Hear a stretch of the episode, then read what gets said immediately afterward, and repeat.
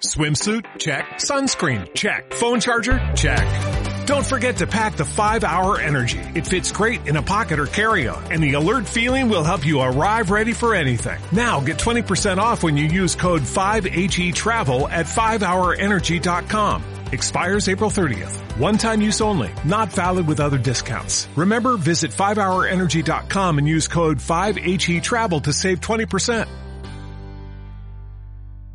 ¿Todavía no tienes ID de cuenta viente? Consíguelo en martadebaile.com. martadebaile.com. Y sé parte de nuestra comunidad de cuentavientes. Son las 11.43 de la mañana en W Radio. Está con nosotros el doctor Francisco Moreno, internista e infectólogo del Centro Médico ABC, egresado de la Universidad de Texas en San Antonio, jefe de medicina interna eh, y eh, miembro del International AIDS Society y está en el Hospital ABC de Observatorio con quien hemos hablado del COVID desde el mes de diciembre de 2019. Oye, eh, bienvenido al programa Paco, gracias por estar acá. Sé que vamos a hablar de la variante india de COVID que ya tenemos en México. Nada más quiero hacer una pequeña aclaración. Decía yo, Paco, esta mañana eh, que estamos peor que en la India. Y muchos en Twitter me dijeron que estaba yo totalmente trastornada, que cómo me atrevía yo a decir que estamos peor que en la India. Déjenme decirles una cosa. India tiene 1.300 millones de habitantes. México tiene 126 millones. ¿Ok? El máximo de México han sido 2.500 eh, muertes en un día y en la India 3.000 muertes en un día. Solamente 500 más que un país que tiene 1.300 millones de habitantes y no 126. Por eso nos atrevemos a decir que estamos peor que en la India. Y no nos vayamos lejos.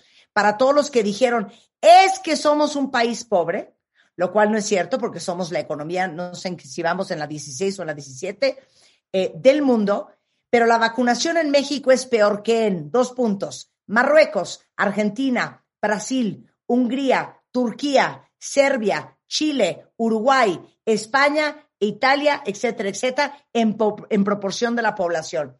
Am I correct or am I correct?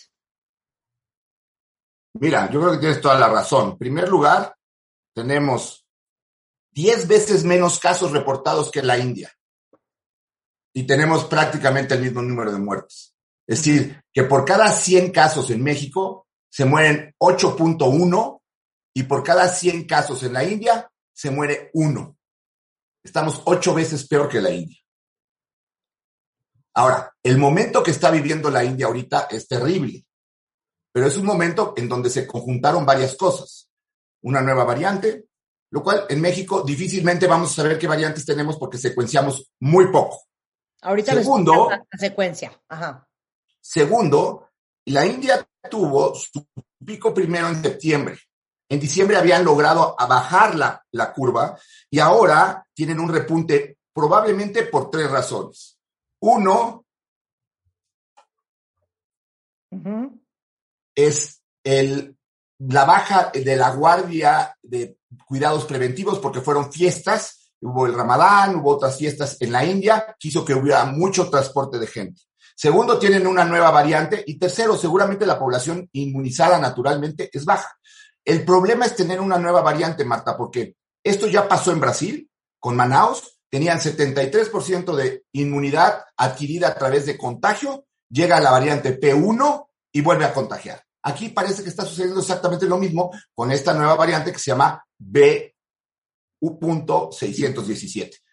El problema de las variantes es esa. Una variante te puede afectar dos cosas.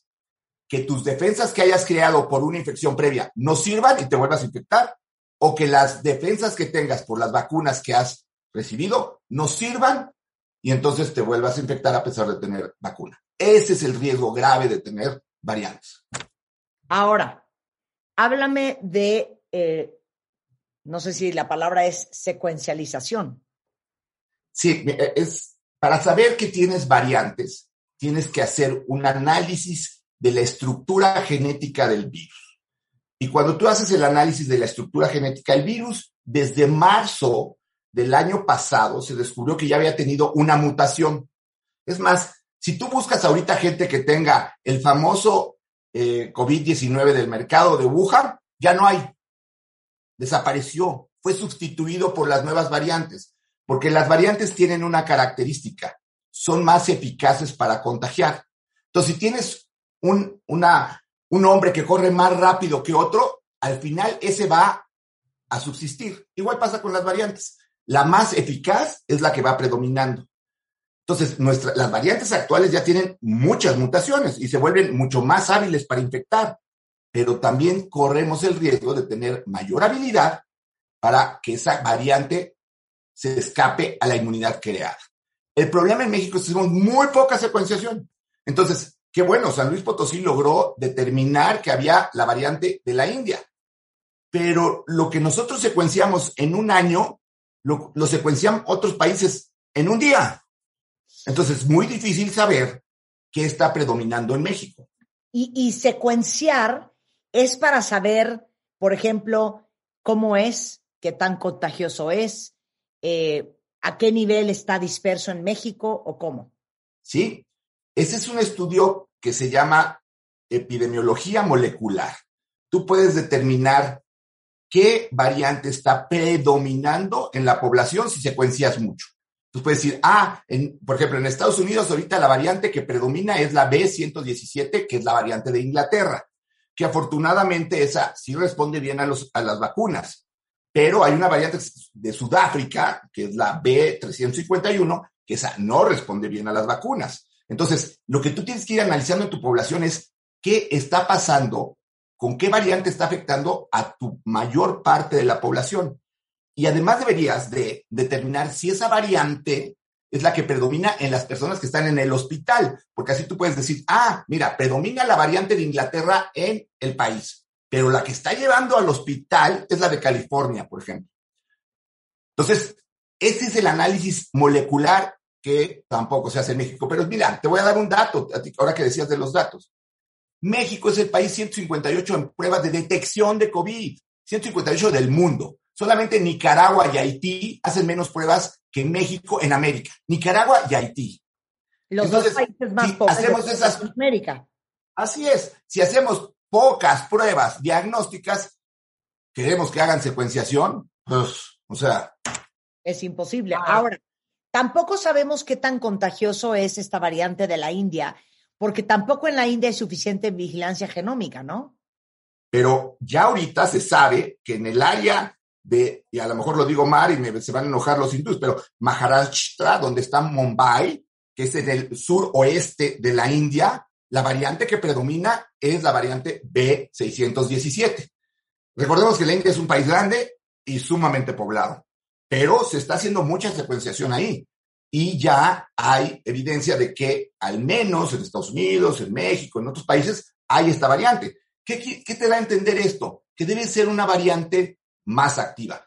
Ahora, le llaman la variante de la doble mutación, lo cual está mal, porque tiene muchas mutaciones. Lo que sí llamó la atención es que tiene dos mutaciones que se han vuelto importantes. Una se llama E484Q y la otra se llama L452R.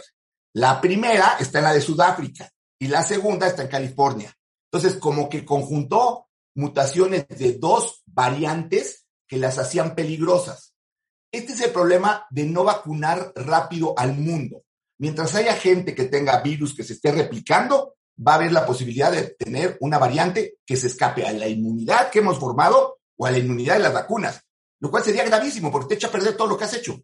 Claro, y ahorita vamos a hablar de las vacunas y la inmunidad ante esta variante de la India. Pero una pregunta, ¿cómo sabe un país, y cuál es el caso de México, eh, ¿Qué tan propagada está esta variante? Por ejemplo, la de la India. Lo que tú deberías de hacer es agarrar, por ejemplo, ahorita, vamos a suponer que hoy hay 2.000 casos nuevos, ¿sí? Tú secuencias esos 2.000 casos y luego mañana hay 3.000 y secuencias otros 1.000. Y entonces empiezas a ver de los casos nuevos qué variante está apareciendo.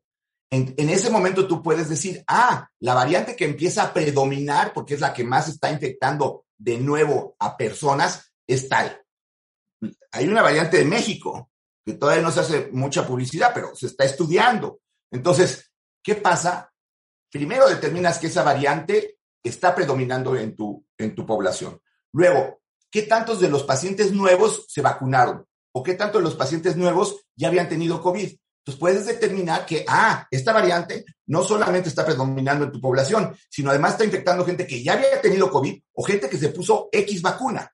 Claro. Claro. ¿Y eso es algo que se está haciendo poco? En México, poquísimo. ¿Te sorprende? No vas a decir nada.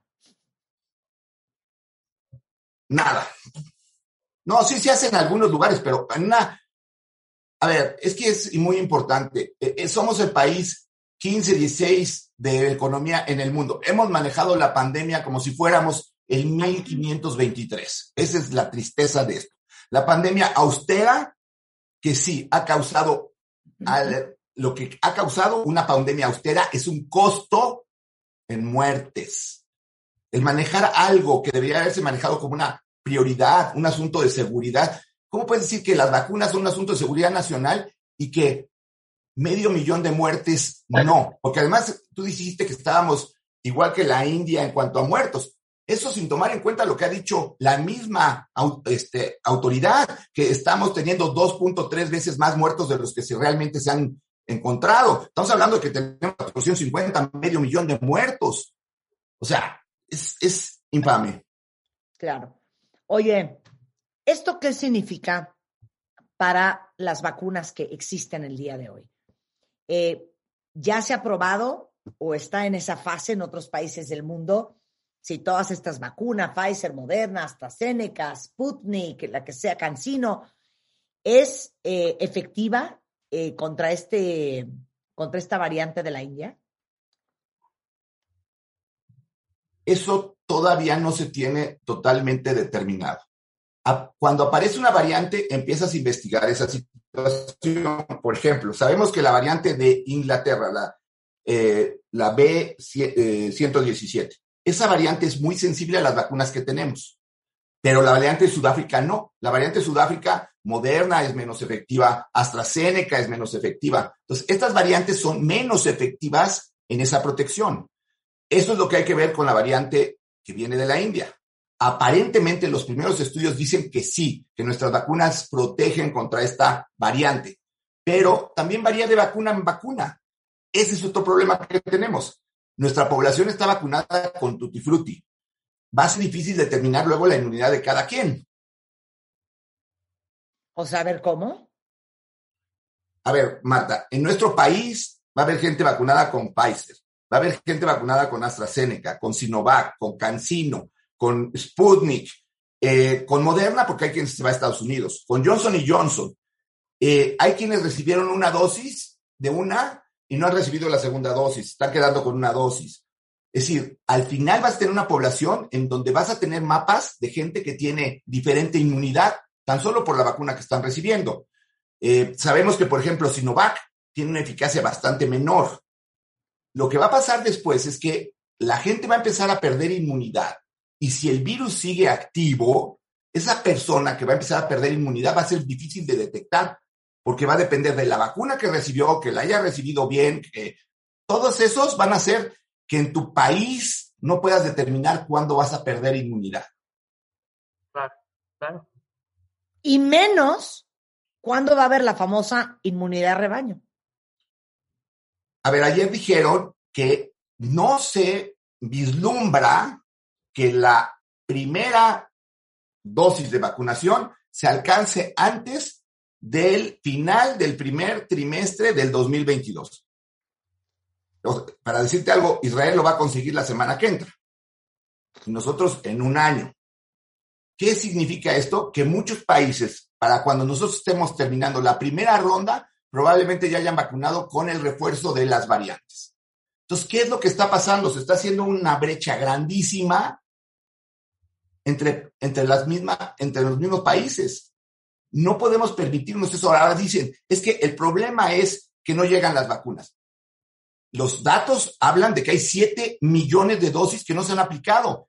Lo que no quieren aceptar es que manteniendo ellos esta forma de vacunar en donde son lugares muy específicos. Los vacuna los militares, las enfermeras, los eh, servidores de la nación, digámoslo abiertamente, de una forma totalmente electoral, mientras esto no se habla a que la gente pueda ir con a las clínicas del Seguro Social, a eh, eh, clínicas privadas, la vacunación va a ir lenta. Claro. Sí, hay problema de distribución de vacunas en todo el mundo, pero en México se aplica muy lento porque todo lo aplica el gobierno federal. Está centralizado. Claro. Y eso es grave. Es muy grave. Ese, esa era la tirada en países como Inglaterra, como Estados Unidos, como Francia, que descentralizaron la vacuna para que tú puedas ir a la farmacia de la esquina y vacunarte. Si no, es imposible vacunar a 80, 90 millones de personas. Para que México lograra inmunidad de rebaño, en seis meses necesitaba vacunar a 600 mil individuos diarios. Y el día que más, más hemos tenido ha sido 350. O sea, no hay manera. Pero no es porque no haya la vacuna, sino porque no hay la apertura para que puedan vacunar los estados. Si tú le das a los estados que ellos la distribuyan, ese es el problema. Claro. Consejos para todo el mundo que te está escuchando ahora con esta nueva variante y eh, el hecho de que seguimos teniendo una pandemia espantosa en México y la cantidad de muertes diario es todavía este, importante. Mira, los tres consejos que yo te diría más importantes. En el mundo, los días con más nuevos números de casos son los días que acaban de pasar. Entonces, la pandemia no ha terminado. Segundo, en la India ha habido muchos contagios porque la gente bajó la guardia. No puedes bajar la guardia. Si tienes más actividades, cuídate más, usa tu cubrebocas, protégete, no vayas a lugares concurridos, no estés en lugares encerrados con gente. Y tercero, tienes que estar pendiente de si tienes síntomas. No se vale ir a trabajar enfermo, no se vale decir, ay, es una gripita. Hay que detectar a tiempo la enfermedad. Hay ahora pruebas de antígeno que están disponibles en muchos lados. Ve y hazte una prueba de antígeno si piensas que puedes tener COVID. Paco, muchas gracias. Gracias a ustedes y cuídense mucho. Te mando un gran beso. Gracias, Paco. Eh, si quieren seguir eh, a Paco Moreno, que está muy al día con lo que está pasando eh, con respecto al COVID en México y en el mundo, es DR Paco Moreno 1 en Twitter. Y si alguien necesita un infectólogo, 26 14 46 81. Está en el Hospital ABC Campus Observatorio. Un beso, Paco. Muchas gracias. Son las 12 eh, del día, regresando, Mario Guerra es en the house, agárrense. Los que se la viven discutiendo con su pareja, que yo siento que hasta cierto punto es medio deli, vamos a hablar si la discutidera en pareja fortalece o debilita una relación. ¿Ustedes qué creen? Regresando del corte. Las heridas de la infancia, los problemas con tu jefe, tu suegra del infierno. Para eso y todos tus agobios, tenemos la solución. No te pierdas el podcast. Escúchalo en martadebaile.com. ¿No te encantaría tener 100 dólares extra en tu bolsillo? Haz que un experto bilingüe de TurboTax declare tus impuestos para el 31 de marzo y obtén 100 dólares de vuelta al instante. Porque no importa cuáles hayan sido tus logros del año pasado, TurboTax hace que cuenten. Obtén 100 dólares de vuelta y tus impuestos con 100% de precisión. Solo con Intuit TurboTax. Debes declarar para el 31 de marzo. Crédito solo aplicable al costo de la presentación federal con TurboTax Full Service. Oferta sujeta a cambios o cancelación en cualquier momento.